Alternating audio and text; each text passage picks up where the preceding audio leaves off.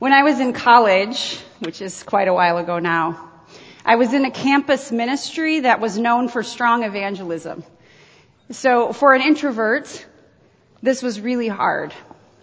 But I loved Jesus and I loved my friends and I cared about their destiny and so I wanted them to know Jesus.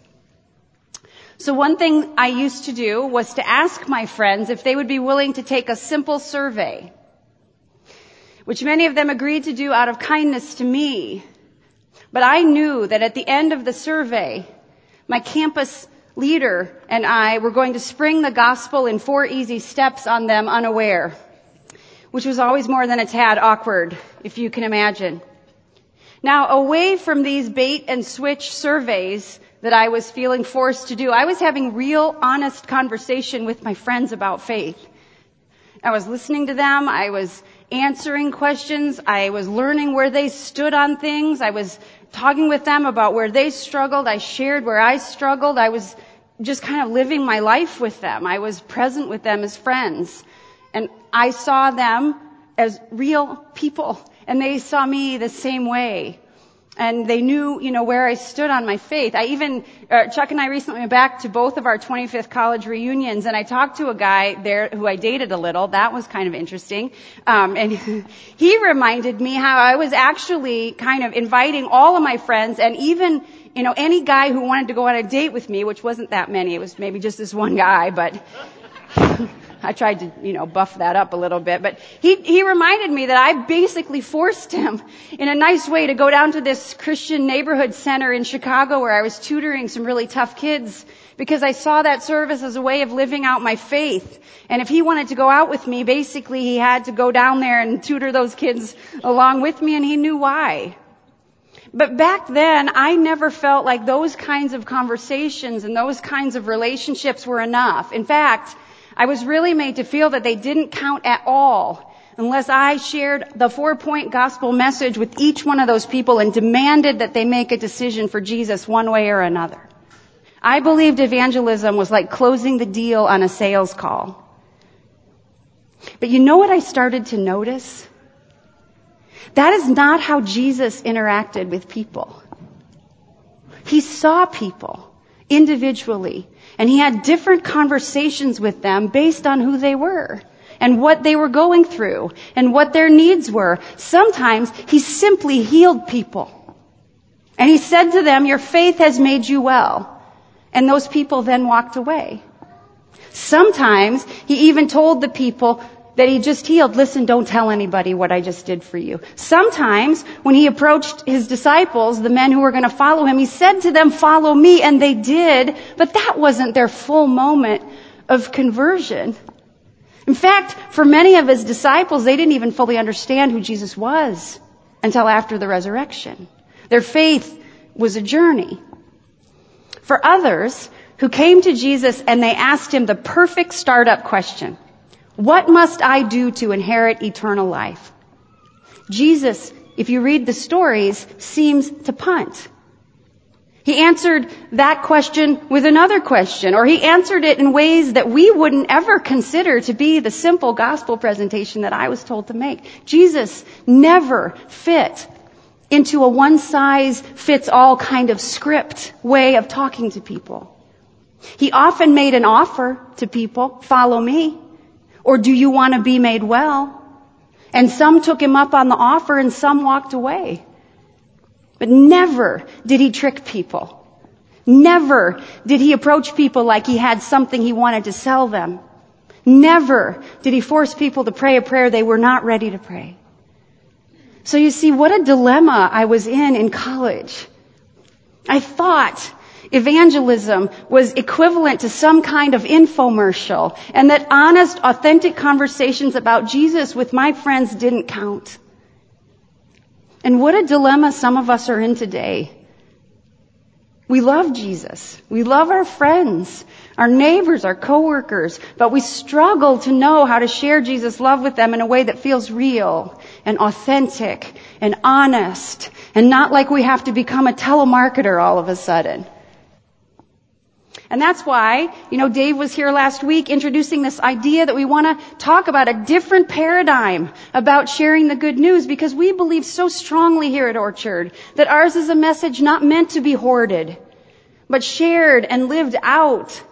The good news about Jesus is a major part of how we honor and worship Him. And it's a major part of how we bless and heal a broken world. But I submit to you this morning that we can do this. We can share our faith in ways that are authentic and kind and honest and respectful. A little bit like um, Peter writes about in 1 Peter 3 verse 15, where he says, always be prepared to give an answer to everyone who asks you to give the reason for the hope that you have. But, he says, do this with gentleness and respect and 2 Corinthians 17, I've been reading through 2 Corinthians and I just kind of stumbled upon this verse. 2 Corinthians 2 verse 17, Paul writes, unlike so many, we do not peddle the word of God for profit. I love that. We want to talk about ways that we can share our faith that feels real to us and real to the people we are talking with that actually feel to them like a blessing and not some kind of a curse. You know, when's the last time, you know, when people approached your house to knock on your door and ask you an awkward question about your faith that you thought, oh good, this is awesome. I can't wait for this conversation, right? Am I the only one who hides in the bathroom till they go away? So we're in this three week series called See, Serve, Speak, this trio of behaviors that can help us authentically and kindly share our faith as God leads. So this idea of seeing that I'm going to talk about this morning, which is all about simply being with people and seeing people as God sees them, as people who matter deeply to God and therefore who matter to us. Serve, which Ed is going to be back to teach next week after the shortest of all retirements. Yes. which is all about living in this world and especially outside these walls as a servant. Not as people who make demands that the world or the culture or our country should treat us a certain way. You guys, the early Christians never did that. They never expected to be treated well. They expected persecution. And yet in the midst of it, they served which is a huge reason their message had so much power. And speak, which Dave was here last week talking about, which is about being willing and able as God moves. That's the important part of this.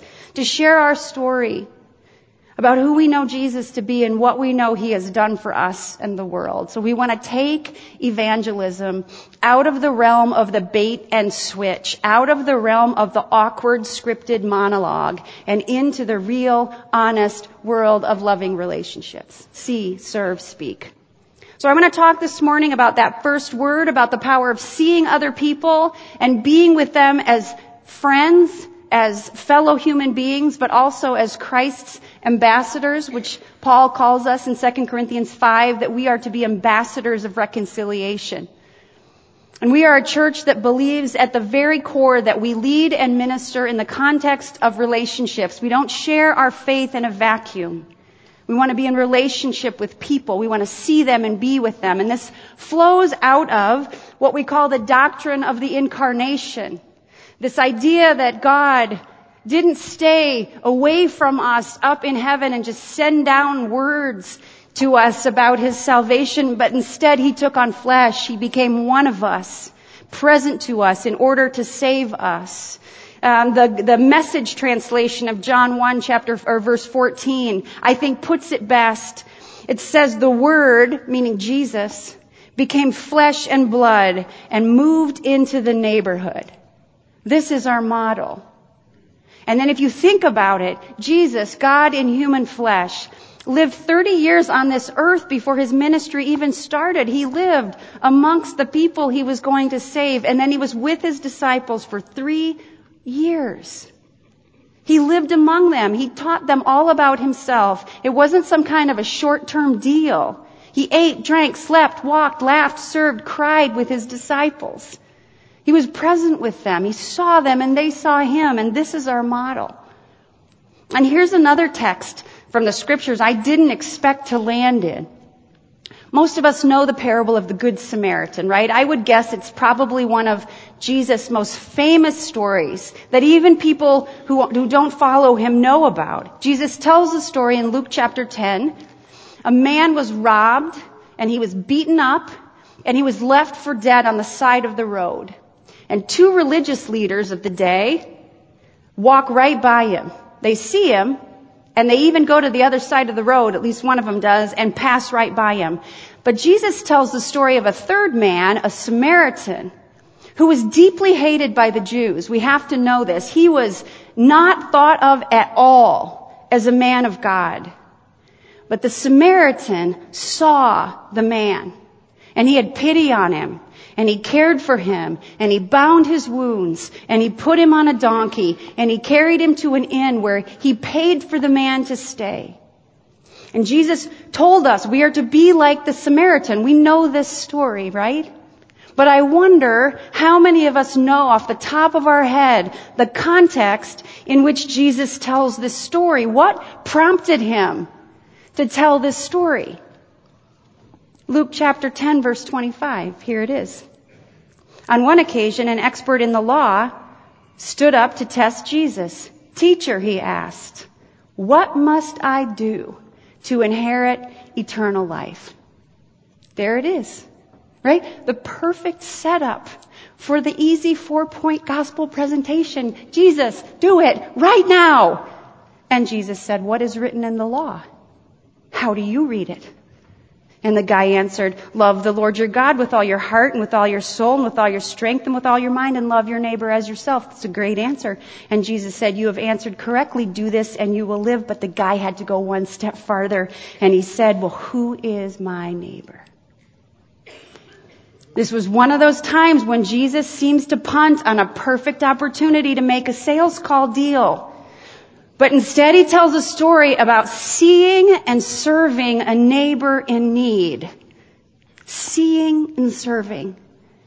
Now there's no speaking in this story, the parable of the Good Samaritan. At no point does the Samaritan tell the injured man about the love of God, but imagine with me for a moment, how well do you think the ground was tilled in that man's heart for further conversation and understanding about the love of God? I want you to watch for about five minutes a modern day take on that parable, on the power of seeing a fellow human being and offering them the gift of your presence and being willing to accept the gift of their presence. Um, uh, this is about a, a, small group from Orchard here. It's just the guys from the small group who are in this video.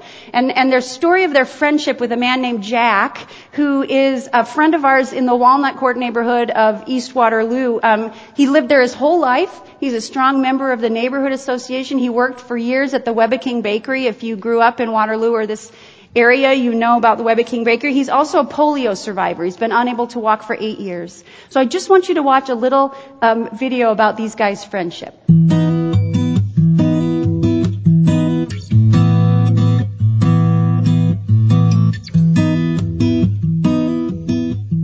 It started as a project. You know, it's our, our first time over here, Jack, if you remember as a group, we came over just to, you know, help clean his house. So we just literally spent three or four hours here, you know, just going through things. We, we, uh, helped him, you know, things he couldn't get to. Uh, you know, we helped him sort through some things and we threw some things away for him and, and even I think took some stuff like to Goodwill for him and, you know, sort of just helped him go through some things that he wasn't able to. So it was a, it started out as a project and then as the, and then the project turned into a friendship. Well, last year when they came in my life, I was at the end of my ropes, but uh, I had lost my best friend, and then all my brothers were gone. I didn't know what I was, was going to do, and then Marcus came over, and the group came over and started cleaning the yard and stuff. Then I met the rest of the guys, Wayne, and they helped me out a lot know, the the relationship is very mutually beneficial in that, um, you know, I'm able to help help Jack out with a couple things, but he's just able to, um, you know, calm me down, slow me down, and um, make me really pause and take a look around and uh, and just relax a little bit, which is really really refreshing and uh, something that I really need in my own life. I want to give back to them because all the things they've done for me, and I just can't appreciate. They don't know how much I appreciate them. Sometimes I don't show it, but I, I really do. Really, it's it's it's a two-way street because um, we've talked about many times at our group about how we come over to spend time with Jack, and we leave feeling better uh, about you know interacting with him and, and knowing him. And it's not it's not a it's not just us giving. It's a two-way street. You know he gives he gives back to us as well. So you know it's just a it's just a great friendship that that has developed. Knew there was a lot of caring people in the world but I never had associated with 8am until I met you group and everybody else and then couldn't it amazes me how much you can care about somebody they never knew before. You know, but over about a year now, I feel I'm best friends with all of them. You know, God is God is powerful, and He works in ways that, that we don't understand. And when when Jack was in um, in the care home, um, he didn't know if he was going to come home or not, and he thought it looked like it wasn't going to happen. And then all at once he's released, and, and still, as as we've talked about this, we've talked with uh, with Dwayne and uh, with Jack and everybody. Nobody really has an explanation for who signed the papers or who gave permission for him to be here or to actually come home. I never been too much of a religion, but then when I, because my folks never were, but uh, when I met these guys and stuff, I truly believe somebody's watching over because every time uh, it seemed to me like they prayed for me, it, uh, stuff started happening for me. Because when I was in Manicare, I couldn't hardly move or anything like that. And then uh, Marcus came in, and they came in, prayed and stuff. And all of a sudden, I started belting my arms, and, it, and then it just started clicking together. Something had to be doing it. and it had to be God, I guess you know, part of what we're we're called to do um, here on Earth is just just be with one another and, and be in the be around, help each other out, and it, it doesn't have to be these really big, significant events. Um, but there's a lot of a lot of room to just just be around each other and, and to to fellowship together and uh, enjoy each other's presence and and just talk and, and and grow closer to one another and and reach out and help help as we're able to. It's it's sort of obvious in Scripture, and and I think a lot of times we just sort of overlook it or or just miss it. But um, that was that was the heart of his ministry when he was here and I think maybe we've strayed a bit from that. And and I, I, on a personal level, um, I, I can say that I had, and it was really good to get back into, um, you know, reading reading the Book of Acts and seeing what the early church did, and and then putting it into putting it into practice. Well, like I've always heard, the church is just the building; it's the people that go to it that makes the church. So I I've got, well, they call it a wake up call and about the church and stuff.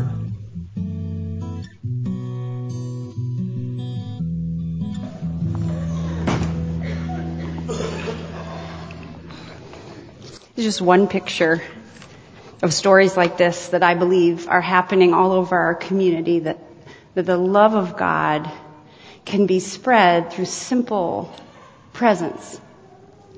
So just a few things I want to I want to point out from this video. First of all, God wants us to see people. You know, we are of course to be the hands and feet of Christ in the world. That's Christianity 101. But we are also called to see the image of God in others. We are to enter into what these guys were talking about, mutual relationships of respect and honor, where we realize we're not the only ones who have something to bring. Right? We, we want to really see other people when we're with them and no agenda, no ulterior motive, you know, where we're waiting to spring it on them, but to really actually just love them and be with them. Second thing is that God values relationships. You know, so first, this group was just going to help Jack with a project, clean his house, clean his yard, and there's no denying the power of that initial project. It was good, but God tends to move us toward relationship. I think because He knows nobody wants to be just somebody's project. Everybody wants to be somebody's friend. And the power and the beauty and the new understanding of God that Jack is starting to have is happening not because of the project, but because of the relationships. Third thing, I don't know if you heard Jack say, I was at the end of my rope. My best friend died, my brothers were gone, and I wonder to myself, why did this group of Christians show up at just the right time, just when Jack was at the end of the rope? And I believe it's because God always takes the initiative. God takes initiative with people. He never stops seeing them and calling out to them and whispering into their lives. God knows Jack. He sees Jack. He loves Jack. And he was working in Jack's life before the orchard folks ever showed up. And this too has a name. This is the doctrine of what we call prevenient grace. Prevenient grace, which basically means God is everywhere and always seizing the initiative in human life. Prevenience, Eugene Peterson defines it. He says, prevenience is the conviction that God has been working diligently, redemptively, and strategically before I appeared on the scene, before I was even aware there was something to do. So we never walk into a relationship with another human being that God isn't already there first. And so this means it's not all up to me. I don't have to force conversations or manipulate the situation to make it move in the direction I think it should go. I just need to watch for and be aware of and listen for what God is already up to. Two other quick things.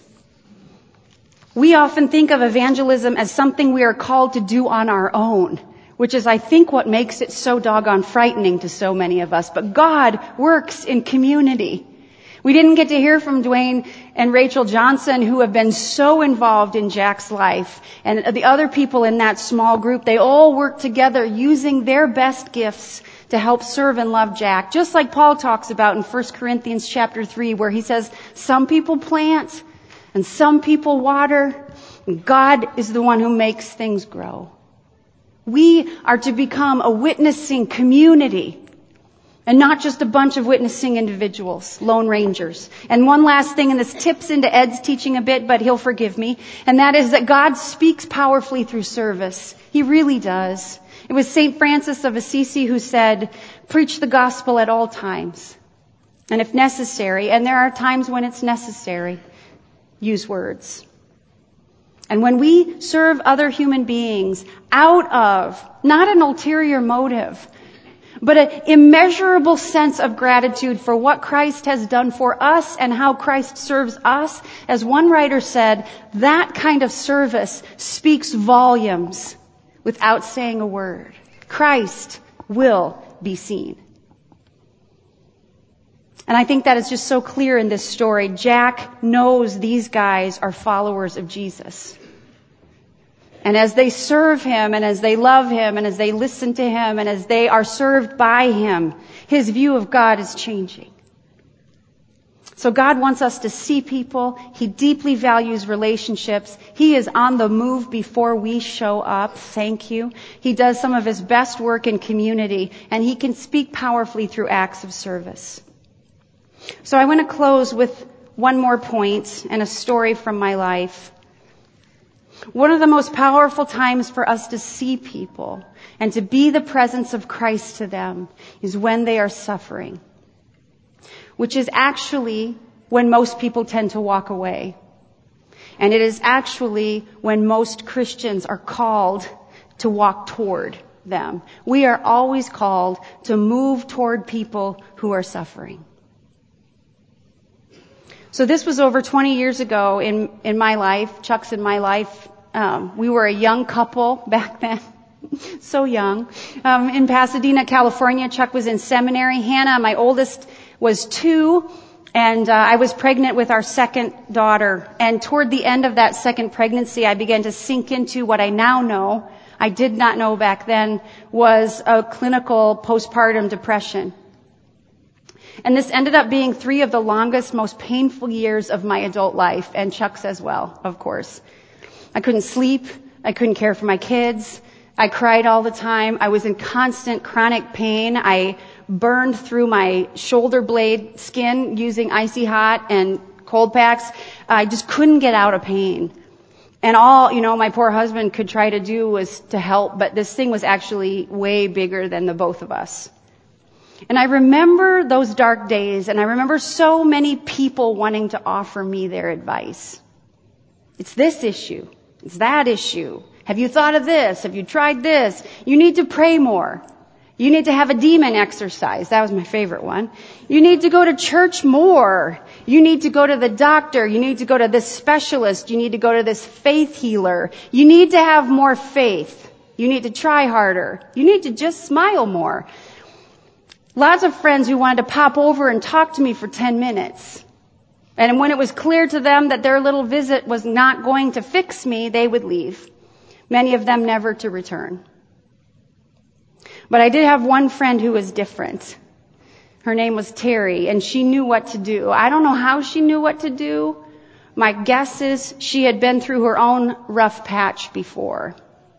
So she would come over to our little apartment where I had two little kids, me looking a little crazy, and sometimes she would find me just sitting on my kitchen floor, back up against my fridge, just sitting in the dust bunnies, just crying.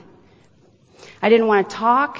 I didn't want to make nice. I didn't even have the energy to pretend to my Christian friends that my life was good. I just sat and cried. And I remember her walking into our apartment one day and quietly just settling herself down on that kitchen floor right next to me, back up against the fridge, and she grabbed my hand and she just held it.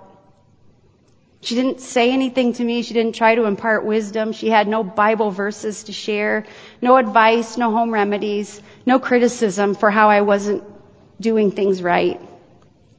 She just got down on the floor with me. And she let me know she was willing to sit with me in my pain for as long as I needed her to sit. And I remember kind of looking over at her a couple times and I could just see a tear rolling down her face. And I knew that she was with me that she had seen me and that she was praying for me. She was the presence of Jesus in my kitchen. I have not one doubt about that. And there was more power in her willingness to see me and to enter into my pain with me than the million words of advice I got from a lot of other well-meaning people. There's something about the healing power of her presence that God used to rescue me. We can do this.